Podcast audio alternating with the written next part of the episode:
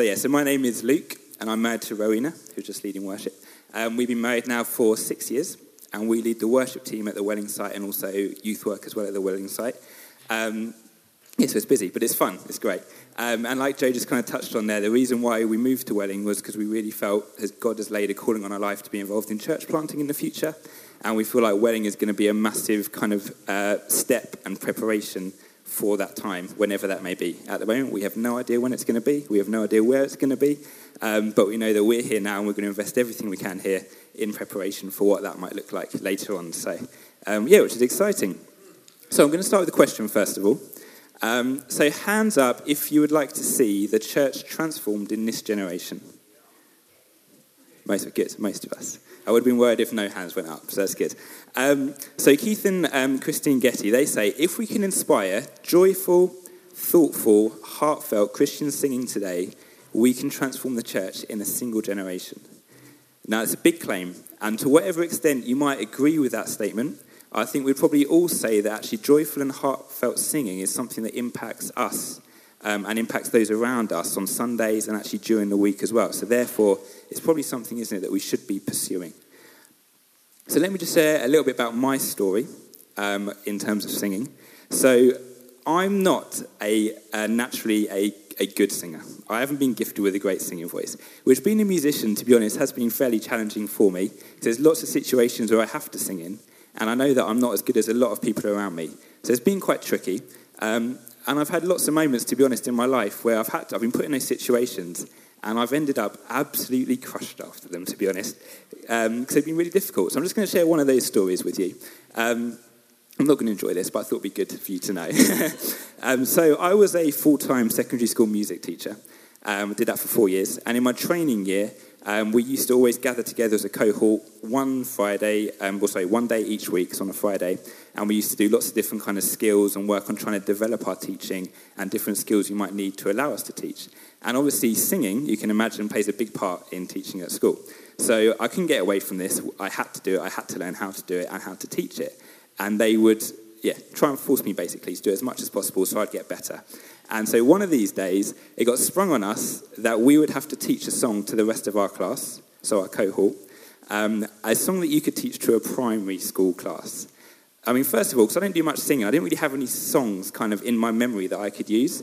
So I just went for, um, so I don't know if you know the song, There's No One, There's No One Like Jesus. So kind of like, you would say probably a fairly easy one, isn't it, to sing? Fairly simple tune. Um, I'll prove in a minute that it's not. Um, so anyway, so I chose that one, and um, they go through kind of the list of all the people on the course, kind of picking out each one at a time. And it's one of those things where you don't want to you don't want to go, so you kind of hope that your name's kind of towards the end. But the closer it gets, you really hope you're not last because that's awful. And guess what? I was last. So after all these amazing singers had gone and absolutely smashed it, it comes down to me, and I'm I'm so nervous. I'm literally sweating. Um, I, yeah, I can't, I'm not looking forward to it at all. So I was like, right, I've just got to go for it and just try my best. So I launched into the first verse of this song and I completely fluff it. Like, the tune was probably unrecognizable. Um, I was out of tune with the tune I was trying to get anyway, so, so it just didn't go very well. Um, I mean, I had a friend on the course who went to church with me who knew the song, and he was trying to sing under his breath to help me out, but I was too far gone by that point, and it was just way too late to even try and correct myself. Um, and I got to the end of the first verse, and I was like, right, I need to rescue this somehow. I need to salvage this. So what can I do? And I was like, ah, oh, this isn't actually um, an, kind of an English song traditionally. It's actually sung in other languages normally. And I actually know, I can remember the Zulu words for it. I was like, why don't I go for this? This could rescue it. So I then launched into that, probably really badly pronouncing all of these Zulu words while not singing the correct tune, while singing out of tune, and I'm looking around and everyone's looking at me like, what is he doing? Um, and because I was just thinking, I've just got to like go big or go home. And at the end of the day, I should have just gone home. But anyway, I mean, I literally thought I had hit rock bottom um, when I ended the first verse. But now I know there's actually something that's below rock bottom. So, um, yeah, so that's great. Anyway, so that was one of my moments. And to be honest, like, just, just, to be, just to be kind of honest with it now, I got home and I literally cried. Like, I cried and cried and cried because it was that it was that embarrassing. Um, and yeah, and it just completely crushed me. And I've got lots more stories. So if you want a good laugh, come up to me and ask me lots more stories about it because I, yeah, I could tell you a lot. Um, so that's just kind of an example of it. Um, and I've also faced other obstacles as well with singing that maybe wouldn't have made it that simple for me um, to really pursue it. So when I was younger and I lived in America, um, I used to have speech therapy because I got to the age of kind of three, four, and I couldn't really say any words. I could only say words that began with a D, and they weren't even words. It was like dum dee da doo. I literally couldn't say anything. I mean, those of you that know me probably won't be too surprised by that because I haven't advanced too much since then. Um, yeah, but um, and then also um, when I was at school, I always found it really difficult at school. I worked really hard, and I thought for me, I was getting really good, kind of decent grades. I was looking around at all my friends. They were probably working less hard than I was and getting better than me. And I was like, there must be something going on here. Um, and by the end of kind of GCSE, um, I was actually told I had dyslexia, and that was maybe why I was finding it quite difficult. So there's just kind of a couple of things in my life that have probably could have easily stopped me from pursuing singing because there's lots of things just working against me. Um, but the thing is that I know that um, Jesus has birthed something in my heart from a young age that singing is important and we need to be doing it. So therefore, what I did was I just kept going, and I, and I still keep going today. I, I still keep singing. I still keep trying to develop my singing to be better at it because I know that it's really important. I mean, God Himself sings over us. So that's how important it is that God Himself does it. So for me, to be honest, that trumps kind of any feelings or thoughts that I may have towards singing. If God does it and God commands me to do it, how can I turn around to Him and go, actually, I don't fancy it today? Well, I haven't got a great voice, so I'm just going to step back today and not really praise you. I can't do that because God's commanded me to do it. And it's kind of like when you're younger and your parents are commanding you to do things. So, um, most of the time, you do do it. Um, and it's because you know that actually they love you and they're probably wiser than you are. So therefore, you just do what they ask you to do. And it's the same thing with God. He's much wiser than we are, and He loves us. And so therefore, if He's telling us to do these things, we just need to do them, don't we? Um, and I was sharing this story with John Brown the other day, and he kind of just highlighted um, to me how it kind of reminded me a little bit of Moses' story. So when Moses, um, kind of, God told Moses to go to the Israelites and say to them that you're going to be freed, and they didn't believe him. And then God told him, Why don't you go to Pharaoh and tell him as well? And at that moment, what Moses said was this My own people won't listen to me anymore. How can I expect Pharaoh to listen? I'm such a clumsy speaker. Now, many times I've thought that about myself and disqualified myself from things because of my speaking voice or because of my singing voice. Um, and there'll be, probably be some of you in here as well that may be thinking the same thing, that I've disqualified myself because of this. But it's important to remember the next part of that story because God used Moses to then lead, lead the Israelites out of Egypt. Absolutely huge, massive thing that he was used for, even though he wasn't great at speaking. Um, so don't kind of just let people speak those words over you, say, oh, your voice isn't this or your voice isn't that. Because actually, God can use you just as much as maybe someone who has got a great voice or is really good at singing. So just don't disqualify yourself from it. So, so far in this series, um, Joe's spoken about the fact that we are created, commanded, and compelled to sing. Dio's looked at the fact that we are to sing with our hearts and minds. Nemi spoke to us about the fact that we are to sing with um, the people that we share our lives with. Yemi looked at we are to sing with um, the local church on Sundays, and then Chris spoke about our singing as a radical witness. So I'm going to round off this series and look at kind of three F's that hopefully will encourage us and help us to apply these different things that we've been learning this summer. Um, so why should we um, sing? I mean, I know we've looked at that quite a bit already, but just to really recap really quickly, just so we, we're all kind of on the same page. So you've heard in previous talks already how many references there are in the Bible to singing. Who remembers? Who, you can shout out numbers at me. How many times is singing mentioned in the Bible? This is a test for you. Got it. Have you been looking at my notes? So 400, good. I've got another question coming up, so think hard. Um, so there's also direct commandments to sing in the Bible as well. Does anyone know how many of those there are?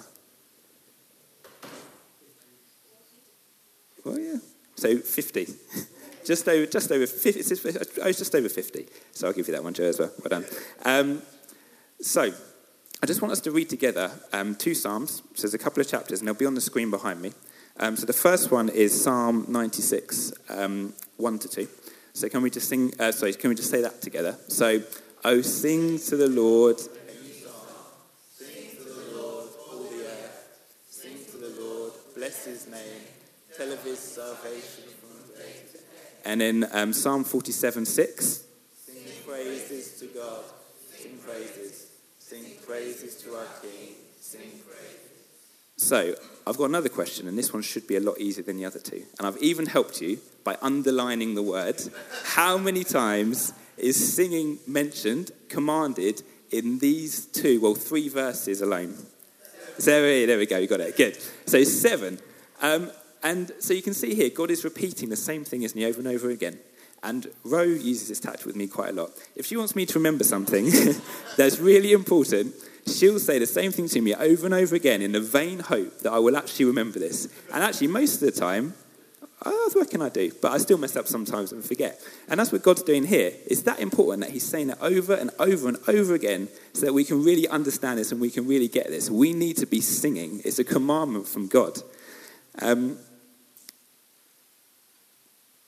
so, singing in the Bible as well is not just something that is commanded for us to do individually. Like you might think here, it's just talking to me and telling me to sing. But actually, it's something that corporately as well we need to be doing. There's a couple more verses that talk about this. So Ephesians 5:19 says, addressing one another in psalms and hymns and spiritual songs, singing and making melody to the Lord with your heart. Colossians 3:16 says, "Let the word of Christ dwell in you richly, teaching and admonishing one another in all wisdom, singing psalms and hymns and spiritual songs. Um, so, why else should we sing? Apart from the fact that we've been told to here and commanded to, it's because, like I've already said, God sings over us, so God sings. Jesus also sang. So, Matthew 26 30, on the eve of his crucifixion, Jesus sang hymns with his disciples. So, we worship a Trinitarian God who sings, and he wants us to be like him. So, these are some of the reasons why we need to just keep pursuing um, singing. So, what I've done today is I've broken it down into three F's. Okay? So, we're going to be looking at how can we feed our voice, how can we find our voice, and how can we flex our voice. So, the first one we're going to look at is feeding your voice. Um, so, what we sing, what we say, and the way that we act will reflect what we are immersing ourselves in. Um, and I know that for me, if I spend more time listening to the radio, watching TV, scrolling through Instagram, scrolling through BBC Sport, and all those kind of things, then I am actually reading the Bible, listening to podcasts, listening to worship music. I know what's going to happen. I'm going to start reflecting the culture around me rather than reflecting Jesus, which is what ultimately I want to be doing. Um, it's not saying that any of those things actually are wrong, but there is a balance that we need to strike with this. Um, and it's a simple equation, because I know the same thing that if I'm eating junk food, filling my body with junk food, I'm going to become unhealthy, aren't I? Um, and it's the same thing with that. If we're filling ourselves with kind of junk foods, the equivalent of that in the culture, we're going to be feeding ourselves with that, and then that's going to be coming out of us, and it's not going to be great. Um, so I just need to keep filling myself with truth. Um, and sometimes I can find I'm not really ruthless with this, which is not great. So I know that for me, if I'm um, maybe I'm putting on a bit of weight, I know what I do. I double the amount of times I'm running. I cut out all snacking so that I can get that weight off me. But actually, when it comes to maybe my devotional time, if I find that that's struggling, I might not actually do the same. Um, and I won't double the amount of time that I'm spending reading the Bible or put on twice as much worship music. I just won't do that sometimes. And actually, I need to get ruthless with this, and I need to, and I need to do that. Um, I saw a post on the Underground the other day, and it said, Life is what happens when you're not looking at a screen. Um, I thought that's really helpful. I mean, it's easy, isn't it? Just to get home and just to put on the TV, um, just to get your iPad or your phone and just endlessly scroll through loads of rubbish. But actually, why don't, instead of doing that, when we get home, why don't we put on worship music and just fill ourselves with truth and just keep feeding ourselves in that truth? Um, so, what I'm going to do now is I'm just going to use a little illustration that hopefully um, visually show you how I kind of see truth and feeding ourselves with truth. Um, so, I'm going to need someone to help me. I'm going to go for Joe. Actually, before I go for Joe, how good are you at following instructions? Actually, I'll tell you what, Hannah, how good is Joe at following instructions? Is you all right? Yeah, okay, you can come up then, Joe. Um, so, what I'm going to get Joe to do, could you just put that cup on that music stand? Hopefully, it'll balance. You might need to kind of hold it when you're. That's it. And if you could grab the jug, it's quite full, so be careful. Um, could you fill that cup? Don't make it overflow. Just fill it up as much as you can without making it go everywhere. This is a test. If you make any mess, you're going to clear it up, by the way, so careful. Oh, here we go. How much are you going to risk it? You can stop there if you want, that's fine. Oh, no, it's still going. Oh, Uh, good. Okay. So, with truth, sometimes this is how this is how I see truth anyway. That I can fill myself up with truth to a point where I feel like I'm kind of full and I'm kind of satisfied with the truth that I've got. But actually, what I need to be doing with truth is that at this point, I need to press on more. I need to keep filling myself with more truth. So, Joe, could you pour some more water in there, please? And this time you can let it overflow. It's absolutely fine. Maybe don't go too crazy because it will take some clearing up. But keep going, keep going. There we go. Yeah, you can stop that. That's fine. Um, so, this is the point that I need to get to with truth. When I feel like I've kind of got it still in me and it's contained, I need to keep pressing on because what happens now is the truth starts to overflow. And I know that I want to be overflowing truth. So when I'm going into my community, I want to be um, saying things, and even the songs that I'm singing, I need them to be filled with truth. And that will only come out of me if I keep pressing on with truth in the way that I've done here, and it starts to overflow. And you can also see with the truth, so the water, it's come out of the cup and it's affected everything around it, hasn't it? It's made the music stand wet, it's dripping on the floor, it's everywhere.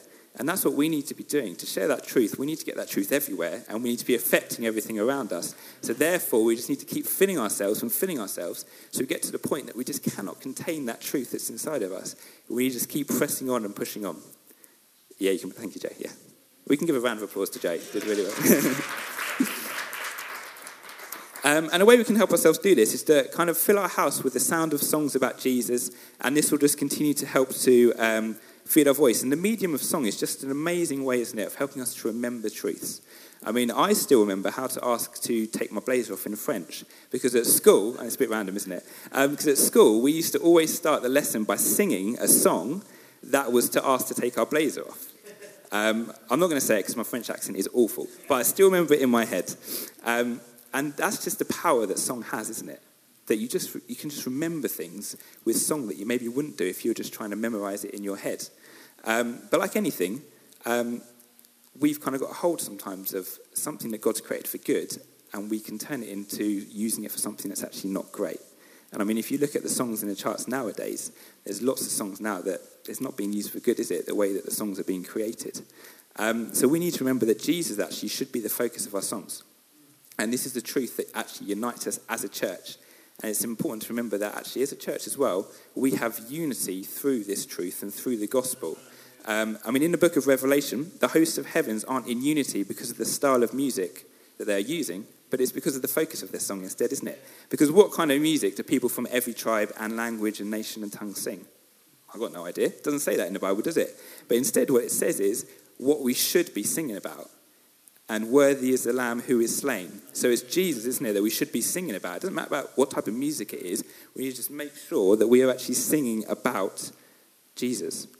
Um, and yeah, and it's the gospel that unites us. It's not the types of music. So we don't love the people in our church because of the fact that maybe we like the same kind of music um, or because we can all name the same type of bands. But actually, it's because um, we love each other in this church because Jesus has enabled us to love each other through his once and for all atoning death. Um, it's really easy, isn't it, to sing songs without actually thinking about the lyrics that we're singing. I do this all the time. I skip over the lyrics sometimes because I like the tune or I like the music or I like the band that it is. Um, so I'm just going to put a um, on the screen here. There's a song um, and its lyrics. Who knows what song that is from? Queen, isn't it? Bohemian Rhapsody. Now that is those words. I mean, what does that even mean? Seriously? But the fact is that we enjoy singing that song, don't we? Because actually it's good music, great band, and that allows us to skip over their lyrics, which actually is, an abs- is loads of nonsense, isn't it? um, and, but the thing is, I find with worship music that I can actually do the same thing. That because I like the tune of it, I can skip over what the words are actually saying and what the words mean. And we need to just kind of almost double take, don't we? And just check on um, what those, yeah, what the, um, what the songs are actually saying. And there's just a few lines here that if we actually try and do in our lives, they're quite difficult. I surrender. Lord, I give you my heart. I will serve no other God. I will offer up my life. There's lots there, isn't there? That actually, if we try and do those things, that's really difficult. I will serve no other God. Um, but the great thing is that we've got a helper that can help us to try and do that. We've got the Holy Spirit, haven't we? So we need to ask for the Holy Spirit each day to help us to actually try and live out the truths of these songs that we're actually singing about. Um, now, I felt God really speak to me strongly um, while I was preparing this. Um, and what he said to me was that he wants some people in here to find their voice again. And there are people today that may have been affected, like I have, with tough experiences of singing. Like you've had those moments where you've kind of put your voice on the line and actually it's not ended great and that's really knocked your confidence. Or maybe it's the other end that you've got a really good voice and you've got a gifting for it, but you actually haven't stepped out in that yet. God just wants to encourage you today just to take that first step. Um, and I got a picture as well of this of kind of a tightrope walker um, with a net underneath. And God just says, it might be scary taking that first step, but actually, I'm underneath you and I'll catch you if you fall. So if that's you and you're thinking, oh, yeah, that's me, just take that first step. And that first step might be one of lots of different things. It could be just you need to sing louder. Um, it could be just when the worship leader's saying, can we just sing out, you actually sing out. Or maybe it's you need to come up to the mic and share, some, share a song or something like that. So there's a next stage in that if that is you. Um, a couple of weeks ago, um, Yemi highlighted a story in, Chronicle, in 2 Chronicles about Jehoshaphat. And actually, God spoke to me about this story as well and wanted me to highlight a few things in this too. Um, so, the background to this story is that the Moabites and the Ammonites have waged war against Jehoshaphat. And before the battle, um, the people of Judah came together in verse 14 and 15. Um, and it says, it should be on the screen behind me, and the Spirit of the Lord um, came upon, I'm not going to read all those names because I'll be here till next Sunday trying to do it, lots of people in the midst of the assembly. And he said, Listen, all Judah and inhabitants of Jerusalem and King Jehoshaphat, thus says the Lord to you, do not be afraid and do not be dismayed at this great horde, for the battle is not yours, but God's. Then jumping to verse 17, it says, You'll not need to fight in this battle. Stand firm, hold your position, and see the salvation of the Lord on your behalf, O Judah and Jerusalem. Do not be afraid and do not be dismayed. Tomorrow go out against them, and the Lord will be with you. Then Jehoshaphat bowed his head with his face to the ground, and all Judah and the inhabitants of Jerusalem fell down before the Lord and worshipped the Lord. So Judah had heard this amazing truth that God is with them in the midst of the battle, and their immediate reaction was to worship the Lord. And in verse 19, it said they praised him with loud voices. I imagine this is going to involve some kind of singing, isn't it? If you're praising with loud voices. And then it says in 21, um, and when he had taken counsel with the people, he appointed those who were to sing to the Lord and praise him in holy attire as they went before the army. So he sent his worshippers out in front of his army. They were the first line of attack, was the worshippers. Um, and then it says, And when they began to sing and praise, the Lord set an ambush against the men of Ammon, Moab, and Mount Seir, um, who had come against Judah, so that they were routed. So in the moment of their worship, God actually defeated their enemies. And God can do the same with your worship as well. When you're worshiping, He can be breaking strongholds, He can be breaking chains while we lift up our voice. Um, and then once the battle had ended, do you know what their response was? They worshipped again. They were just full of worship at every single point. Before, during the battle, after, they were just worshipping God. Um, and so, what we can see from this is that worship is actually a weapon, which is a really powerful thing, isn't it? So, worship, yeah, is us praising God, but actually, God can use that and can win battles for you with that. So, that's just another encouragement of actually why do we need to find our voice? Because worship is a weapon. So, now we know that singing unites us as a church, that worship is a weapon, and worship reminds us of the truth. Surely we want to flex our voice now.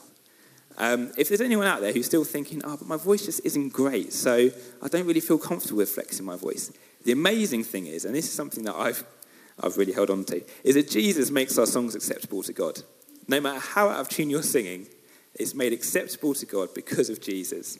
Um, we can tend to think actually that God accepts our offerings of musical worship because of our skills, our efforts, our practice. But actually, if that were the case, they wouldn't be accepted at all, no matter how good a singer you are.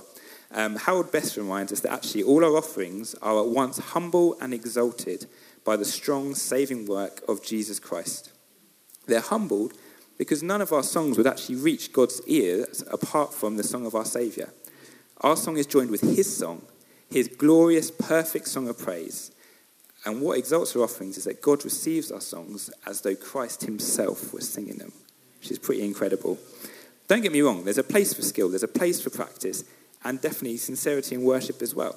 And I could probably do another whole preach on this. But actually, our faith is not in what we do, it's in what Jesus has accomplished for us already in behalf of us on the cross. Um, and there's also a responsibility on us as a congregation as well to flex our voice corporately. I mean, it's a witness to those coming in. Visitors will probably look as much at the congregation as a lead worshipper. Um, I mean, if you saw the worship leader singing apathetically, you'd probably question, wouldn't you? Should they be doing what they're doing? Have they really understood the gospel?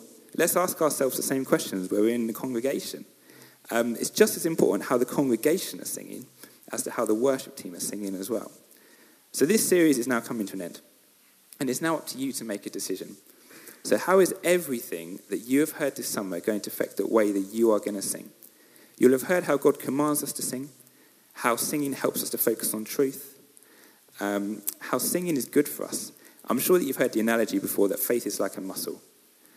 The more you exercise it, the bigger it gets. The same is true with singing. The more you flex your, your singing voice, the more confident you're going to become with it. Um, so, for you, what is your next stage of flexing your voice? Is it to sing instead of mouthing along to the words, maybe?